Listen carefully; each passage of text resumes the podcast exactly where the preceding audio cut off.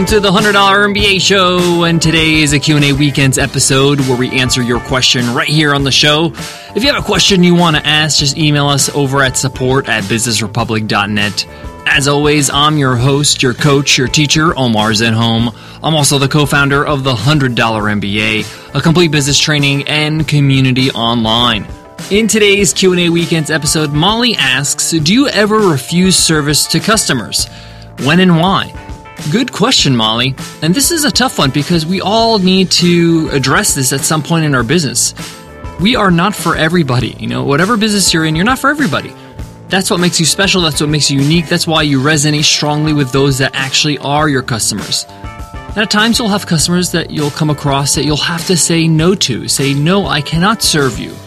And this will be based on your core values, your business's core values. We'll talk about that and how that's going to guide your decision to refuse somebody's service. So let's get into it. Let's get down to business. Today's episode of the $100 MBA show is sponsored by We Are Podcast, the largest podcasting conference in the Southern Hemisphere. And this year it's going to be in beautiful Brisbane, Australia. Learn from the best of podcasting on how to grow, monetize, how to improve, and take your podcast to the next level. Join me, Nicole, Adam Franklin, Natalie Sisson, and more. Get your discounted ticket $100 off over at wearepodcast.com slash 100MBA. Again, that's wearepodcast.com slash 100MBA.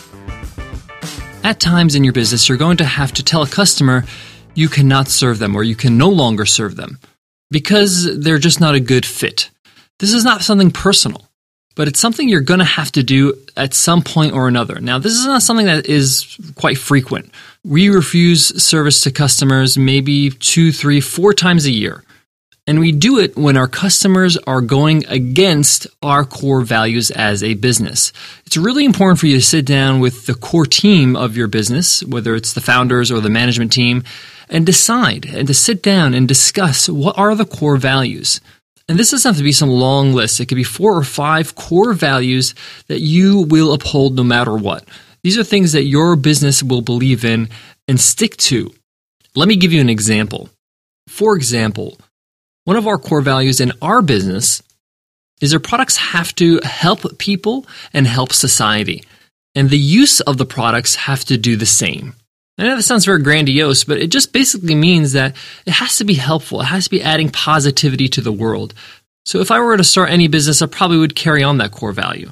So when do I use this core value? Well, when I get a customer that goes against that core value. For example, I had customers that approached us who want to use Webinar Ninja to run webinars, except they want to use it in the adult film industry.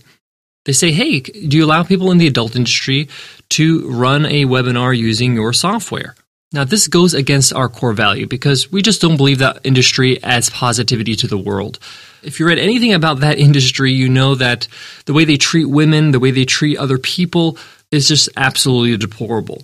And we don't want to be associated with that. We don't want our tools, the things that we worked very hard to build, to be used for that cause. So we directly say no. We do not allow this. It's actually in our terms and conditions on our site. And if somebody's actually caught using Webinar Ninja in that way, their account is terminated automatically and immediately, and there is no compensation. We're very hard and fast about that. By knowing your core values, you know when you need to refuse a customer service. And again, this is not something so frequent. But by knowing what you stand for, you really resonate strongly with the rest of your customers. Your customers start to appreciate the fact that you keep your community and your brand and your product aligned with a set of core values that your customers actually share with you. What's another example we refuse service for? Well, another core value we have is that we believe that every team member on our team in our business is valuable. They add a valuable contribution to the success of the business. We're all in it together. When one individual does well, it helps the whole team. And when one individual is weak, we need to do our best to improve their weakness and try to shore them up and make sure that they're okay so we can all succeed. Now, having said that, as the founders of the company, Nicole and I really value our team members. In a lot of ways, they're dearer to me than my actual close friends because these people help me build my dream. They help me build what I want to build. They're part of my livelihood. They're part of what I work all day long building, right? So why would a customer ever, you know, not share that core value? Well, at times I will go into customer service and review all the customer service tickets or recent customer service tickets or emails, right?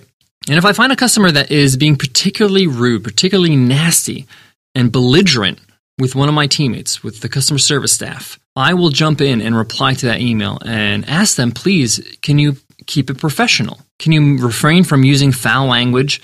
We are trying to help you and we've solved the problem, or I'll just review and say, this is what happened. And so and so, our customer service rep is really trying to help you. We understand you may be frustrated with something, or you want to solve something, or you're in a rush, or you're in a certain situation.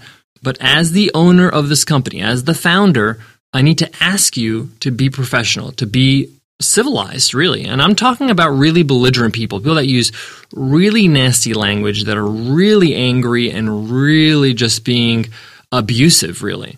It's okay for people to be frustrated and, you know, and to vent a little bit. We're okay with that. But sometimes people go over the top. They think just because it's an email or it's customer service that they can just act like an absolute animal. Really, that's that's the only way I can put it. They're just absolutely um, borderline, really just uncivilized, right?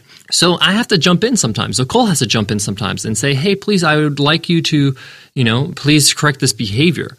This is not how we roll here. This is not how we do business."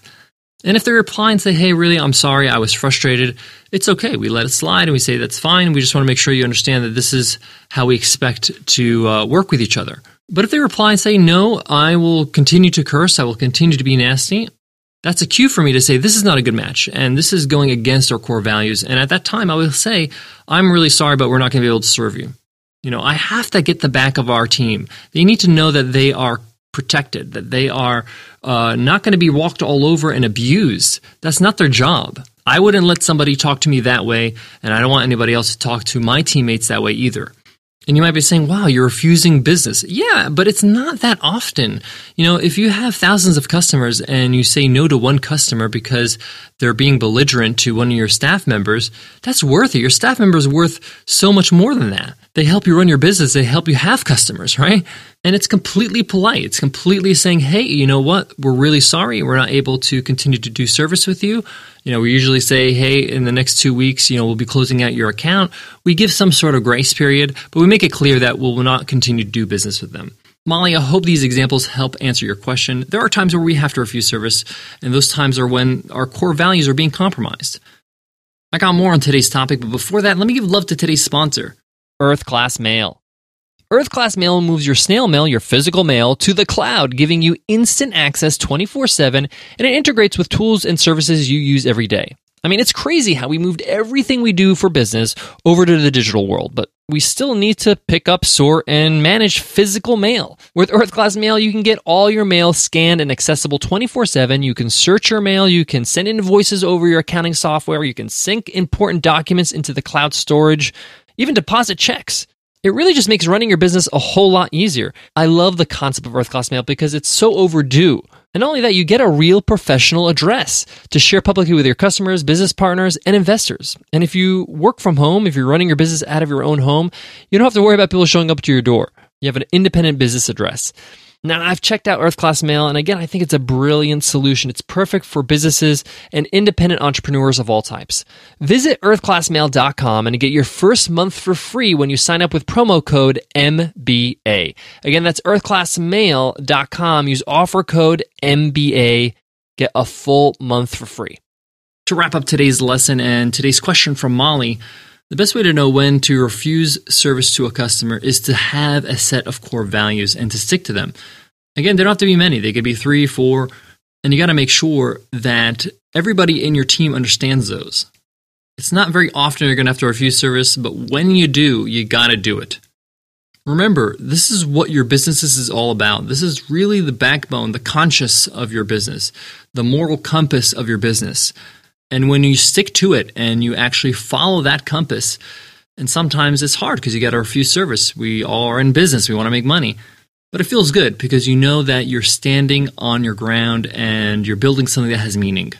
and it's more than just the products and the service that you offer. All right, that wraps up today's Q&A Weekends episode. If you have a question, email us at support at businessrepublic.net. We would love to answer your question. And just a quick reminder, hit the subscribe button if you're on iTunes, if you're on Stitcher, if you're on Overcast, on whatever app you're using to listen to this podcast, hit subscribe and you'll get all the episodes automatically right on your device every morning. You'll get a fresh new episode. All right, before I go, I want to leave you with this. If you're just getting started, if you really haven't even made any money yet, setting up your core values is just as important. It's good to know what you're all about from the start. It may not seem as important right now because you're like, well, I don't even have any customers to refuse service to them, right? But no, it's okay. Having core values is a good part of the business. Establish them. You can revisit them later on as you grow, and having them at the start will really help you direct your growth. I wish I did this at the start. We actually um, did our core values, or we discussed our core values a little bit later than we should have. All right, I'll check you in tomorrow's episode. Thanks for listening. I'll see you then. Take care.